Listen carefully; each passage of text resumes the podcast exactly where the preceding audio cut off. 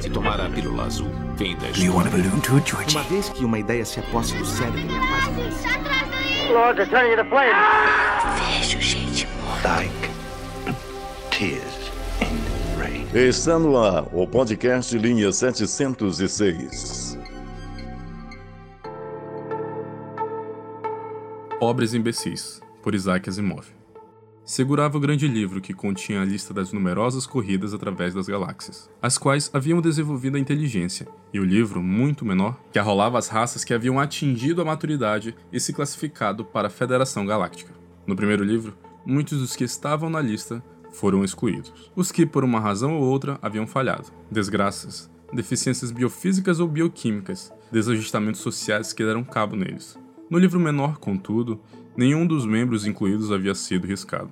Então Naron, corpulento e incrivelmente velho, ergueu os olhos quando um mensageiro se aproximou. Naron, disse o mensageiro, o grande.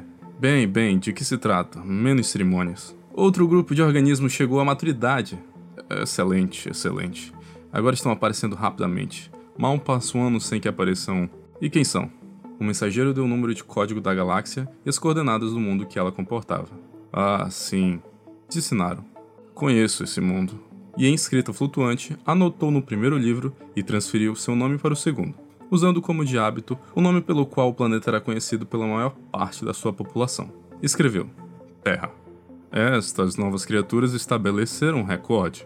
Nenhum outro grupo tem passado da inteligência para a maturidade tão rapidamente. Espero que não haja erro. Não, senhor, disse o mensageiro. Conseguiram a energia termonuclear, não é? Sim, senhor. Bem, este é o critério.